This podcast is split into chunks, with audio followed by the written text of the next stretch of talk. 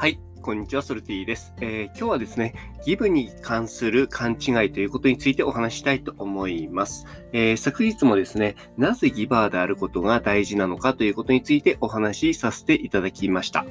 で、えーこのギブに関してですね、えー、いろんな意見聞いて、別にその一つ一つっていうのはですね、その人が思っていることなので、まあ一つの意見として聞いていますということもですね、えー、入れさせていただいていたんですけれども、ただですね、根本的なところで、えー、勘違いしている方も結構多いのかなというふうに思いまして、今回撮っております。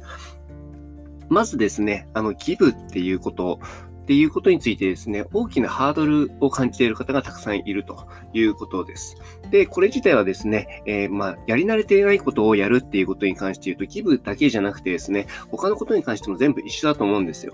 例えばですね、今まで歌を歌うのが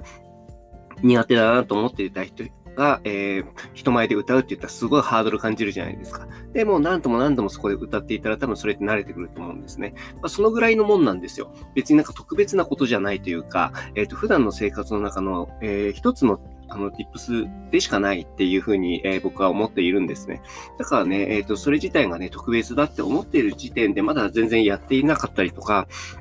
あと意識していない状態でしかないというふうに思っていて、えー、それ自体をですね、えー、やっていくにつれて、別になんかそれがギブだとかっていうこともね、えーと、考えないと思うんですね。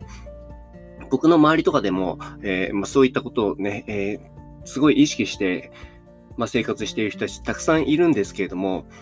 まあ、そういった人たちに対してね、えー、普段から思っているのが、なんか人に対して何かをやってあげてるとかね、えー、なんかギブしているとかってね、もう全く意識していないで、ほんと呼吸をするようにやっているんですね。だからね、えっと、別に本人も特別なことしていると思っていないし、なんで、えっと、いい循環が起こっているっていうところがあるというところです。なので、ギブ自体は別に特別なことじゃないし、えー、特別なことだから、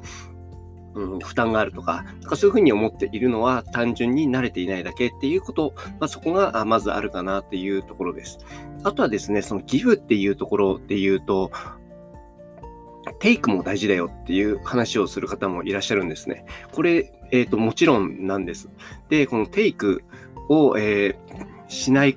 ていうことを言っているわけではなくてですね、もうギブとテイクって表裏一体なんですね。でも例えばなんですけれども、生きていく上でお金が大事だっていう話があったりするじゃないですか。で、お金を、えー、もらうっていうところにばっかりフォーカスしている場合ってあると思うんですよ。私はいくら稼いだとかね、えー、私は全然稼げていないとか、そう、私がっていうところが主語になっちゃっているっていうところがあるんですけれども、お金って、えーと、稼いでいると同時に払っているっていう、まあ、消費者でもあると思うんですね。で、そのお金っていうのはずっと循環していると思うんですけれども、それと同じようにギブもテイクもずっと循環しているものなんです。で、えっと、これがなんでなのかっていうと、うん、ギブは、えー、一方でテイクでもあるんですね。これ、全問答みたいな感じになってしまうんですけれども、与えているようにして自分自身が得られているものっていうのは同時にあるんですね。だから、そこの部分で、ギブばっかりすると、えっと、自分自身が疲弊するっていうのは、実を言うとですね、自分自身がそれによって認められたいっていう、えー、それも自分に向いているから、実を言うとテイクなんですよね、そこ自身が。ちょっと難しいかと思うんですけれども、だからその、自分が疲弊しているとか、自分が与えすぎてとかって言ってるのは、それによって救われたいっていうところが、えっと、まず出ているというところがあって、まあ、そこの部分で、えー、まあ、ギブばっかりしていても、やっぱりダメだよっていうような文脈があるのかなっていうふうに思っております。で、これっていうのは、えっと、自分をまず大事にしようとか、えっと、他人を大事にしようとかっていうところで分離してるから起きている、えー、議論なのかなっていうところがあって、実を言うと、えー、もう自分も他人も、えー、そこって、まあ、スピリチュアルの用語とかで言うと、なんかそのワンネスとか、なんかそういった言葉もあると思うんですけれども、境がないっていうふうに感じて、えー、いく状態になっていくと、もうそこの部分っていうのが、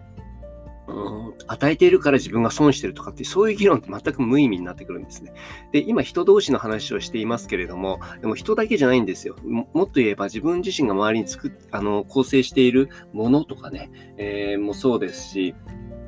まあ、身の回りにある自然とかもそうですし、もう全部、えー自分と分離しているものではないんですね。自分の中の一つのものになってくるので、それ自体に自分がそこから何かを取ったから得したとか損したとかっていう話にそもそもならないっていうところなんです。だからそこら辺の部分っていうのは、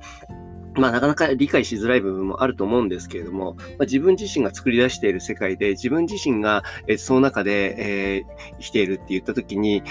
他人と自分を切り離すっていうのは半分しか生きていないっていうことにもつながっておりまして、